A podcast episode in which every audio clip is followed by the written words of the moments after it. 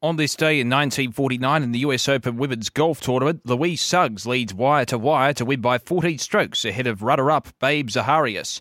On this day in 1962, challenger Sonny Liston knocks out Floyd Patterson in round one in Chicago to win the world heavyweight boxing title in their bout. And on this day in 1988, American sprinter Florence Griffith Joyner wins the women's 100 metre sprint in an Olympic record time in Seoul. As we celebrate this day for Tobin Brothers Funeral Celebrating Lives, visit tobinbrothers.com.au au